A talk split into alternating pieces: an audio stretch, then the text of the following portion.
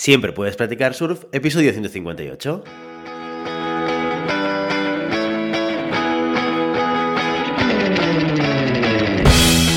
Bienvenido y bienvenida a Siempre Puedes Platicar Surf, el podcast diario sobre recursos humanos.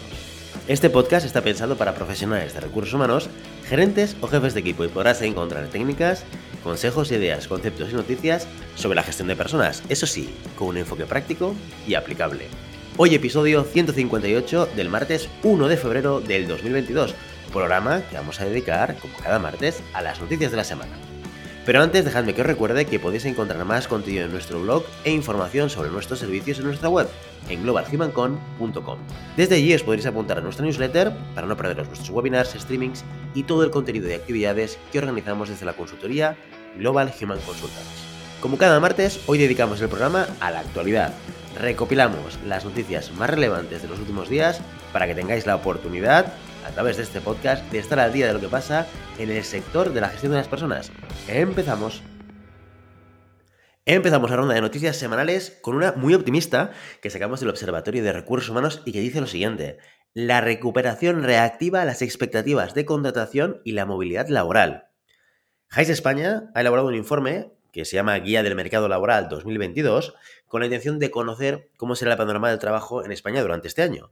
El informe es bastante positivo, ya que señala que nuestro país está en crecimiento, lo que posibilita el aumento de contrataciones y, como efecto secundario, pues, la movilidad de muchos trabajadores. Esto es que ahora hay más personas dispuestas a dejar su trabajo para encontrar otro que se ajuste más a sus expectativas y necesidades. Pero las noticias no son tan buenas para las empresas, porque el informe también indica que hay una brecha entre lo que las organizaciones necesitan y lo que ofrece el mercado laboral. Es decir, a las empresas les cuesta encontrar los perfiles cualificados para cubrir cierto tipo de posiciones, especialmente aquellos que tienen que ver con la tecnología de manera directa. Vamos a ver en más detalle los datos que recoge este estudio. El 71% de las compañías tiene previsto contratar personal este año, 10 puntos porcentuales más que el año pasado. El 67% de las empresas cree que el ejercicio económico de este año 2022 será mejor que el del año pasado. Las nuevas contrataciones supondrán un aumento de la fuerza laboral el 66% de los casos, siendo los sectores de la salud, IT, tecnología y farma los que más contratos van a ofrecer. En cuanto a regiones, aquellas con mejores expectativas y perspectivas son Levante, Cataluña y Andalucía, mientras que Madrid y el País Vasco se situarían por debajo de la media.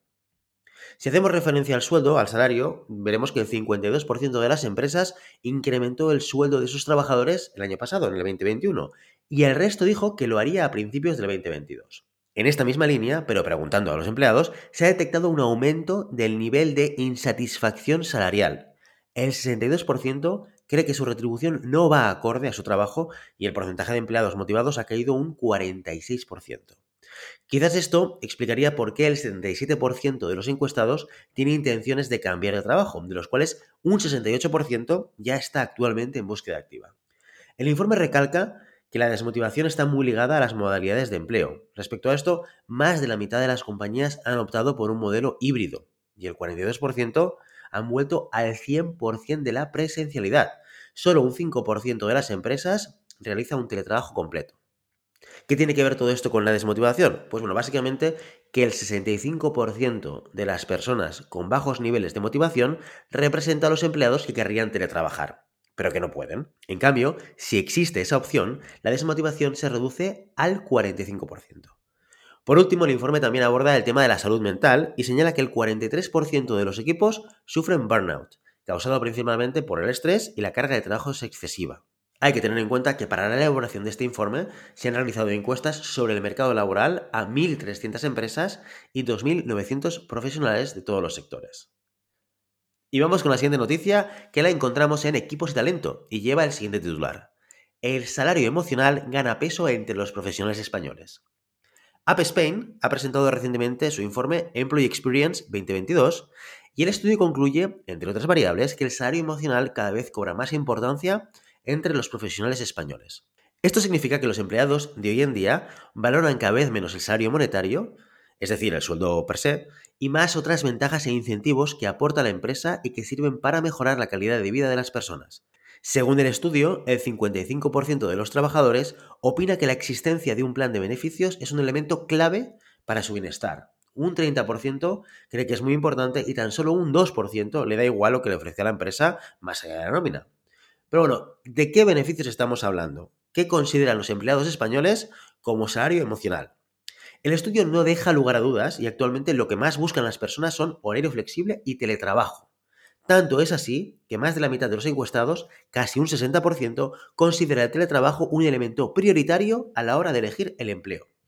Le siguen el plan de carrera, la formación continua, programas de reconocimiento y un plan de pensiones. Por último, también tienen valor los tickets restaurants, el renting, los seguros de vida, la fruta en la oficina, el gimnasio o la guardería. ¿Se han adaptado las empresas a lo que buscan los empleados? Según este informe, la respuesta es que no. De hecho, el 66% afirma que mantienen los beneficios de siempre, un 14% los redujo y un 2% se vio obligada a eliminarlos temporalmente. Tan solo un 16% de las empresas encuestadas afirma que ha aumentado su salario emocional. ¿En tu empresa se preocupan de ofrecerte salario emocional? Y si es así, ¿qué tipo de salario emocional te ofrecen? Dejádnoslo en los comentarios. Y seguimos con más noticias, esta vez nos colamos en rhpress.com con el siguiente titular. Acciona consigue el certificado Top Employer 2022 en España, Brasil y México, Australia, Canadá y Estados Unidos. Y además de eso, se ha hecho con el sello Top Employers Norteamérica, lo que la convierte en una de las mejores empresas empleadoras de todo el continente. Es el segundo año consecutivo que la compañía logra este galardón, puesto que ya lo consiguió en el 2021 por primera vez. Este certificado indica que la empresa que lo posee ejerce buenas prácticas con sus empleados, haciéndolas un excelente lugar para trabajar. Para obtenerlo, el Top Employers Institute realiza una auditoría en las organizaciones que quieran optar por tan preciado sello a través de la encuesta HR Best Practices Survey. Este cuestionario sirve para evaluar aspectos tales como el diseño de la gestión de personas, el entorno de trabajo, la captación de talento, planes de formación, promoción de bienestar, diversidad e inclusión y otros muchos aspectos que influyen en asegurar una experiencia de empleado positiva. El Top Employer 2022 avala a Acciona como empresa que promueve los valores de respeto, igualdad de oportunidades, diversidad, igualdad de género, mérito y comunicación continua. Y no nos alejamos mucho, porque siguiendo con el Top Employer 2022 tenemos el siguiente titular. Santander vuelve a ser la mejor empresa de España y la segunda mejor del mundo en condiciones laborales. Y es que el Banco Santander ha conseguido por, atención, sexto año consecutivo la certificación Top Employers, que como ya he comentado, reconoce la excelencia en las condiciones laborales de los empleados y su contribución al desarrollo personal y profesional. Solo 4 bancos en el mundo, incluido el Santander, cuentan con este sello. En concreto, Santander ha recibido este reconocimiento en 3 de sus mercados principales europeos, España, Polonia y Reino Unido. Y en las unidades de Santander Consumer Finance, en Alemania, Holanda, Austria, Polonia, Francia y Bélgica. Fuera de Europa, también ha logrado consagrarse como Top Employer en Chile. En el caso de Santander España, esta certificación sitúa a la filial nacional como la primera empresa con las mejores condiciones laborales para sus empleados y como la segunda mejor en el mundo entre las 1.800 compañías participantes. Y cerrando el círculo, volvemos al Observatorio de Recursos Humanos con nuestra última noticia de hoy. 5 factores que podrían afectar la remuneración de los ejecutivos en el 2022. Willis Tower Watson ha realizado un estudio predictivo sobre los factores que impactarán de alguna manera en la planificación y gestión de las remuneraciones de aquellas personas que ocupan cargos directivos. Concretamente, ha identificado 5 elementos relevantes y son los siguientes. El primero es el medio ambiente y el cambio climático. Los criterios medioambientales, sociales y de gobernanza tienen cada vez más presencia entre las altas esferas, dado que la sociedad demanda empresas responsables y utilizan este criterio en sus decisiones de compra. Las compañías están priorizando medidas de diversidad e inclusión, así como la toma de acciones para reducir el impacto medioambiental. Según el estudio, 2/3 de las 400 empresas más importantes de Europa incluyen al menos uno de estos factores en sus planes de incentivos. Segundo factor, movimientos corporativos y nuevos modelos de negocio. Las empresas continúan explorando nuevas fórmulas que les permitan crear valor y muestra de ello es todo lo que tiene que ver con Meta y el metauniverso. Así, según la consultora, es muy probable que durante los próximos años sigamos experimentando fusiones y nuevas tecnologías, especialmente ahora que la evolución digital está en pleno auge. Por ejemplo, destacan la implementación de nuevos modelos de pago e incentivos para reforzar la competitividad de las empresas en este nuevo ecosistema digital. Tercer factor, avances en la psicología de las remuneraciones. Las empresas estudian cada vez más, con más nivel de detalle, qué motiva a sus ejecutivos y qué resultados concretos logran sus planes de incentivos y remuneraciones. Para ello, utilizan herramientas basadas en la psicología para estudiar la reacción de los empleados ante nuevas oportunidades. Se trata de un recurso muy hábil para conocer qué motiva y satisface a los empleados, y así crear planes ajustados que logren alcanzar objetivos de manera eficiente. Por ejemplo, algunas empresas ofrecen ya a sus directivos la opción de elegir entre diferentes combinaciones salariales o diferentes acuerdos e incentivos que mejor se adapten a sus necesidades personales. Factor número 4. El impacto de la innovación. Las empresas están empezando a experimentar con nuevas maneras de incentivar a sus empleados usando, por ejemplo, criptomonedas o tokens como los NFTs. Por otro lado, está empezando a imperar la idea de que menos es más. Así las organizaciones apuestan por reducir el número de instrumentos disponibles en sus planes. Por último, el estudio también apunta que las empresas están centrando sus esfuerzos en el salario emocional para cimentar el sentimiento de pertenencia y evitar la fuga de talento, que supondría un problema grave a causa de la brecha existente entre oferta y demanda, especialmente en los candidatos más cualificados. Y el último punto, el último factor es competencias ampliadas para los comités de retribuciones. Los comités de retribuciones seguirán gestionando un escenario complejo en el 2022, marcado por las consecuencias de la pandemia y los cambios repentinos en los mercados. Además, los requisitos regulatorios y de transparencia siguen evolucionando, por lo que deberán seguir atentos a cualquier novedad. ¿Y tú qué opinas? ¿Tienes una posición ejecutiva y coincides con los resultados de este estudio? Déjame tu opinión en los comentarios.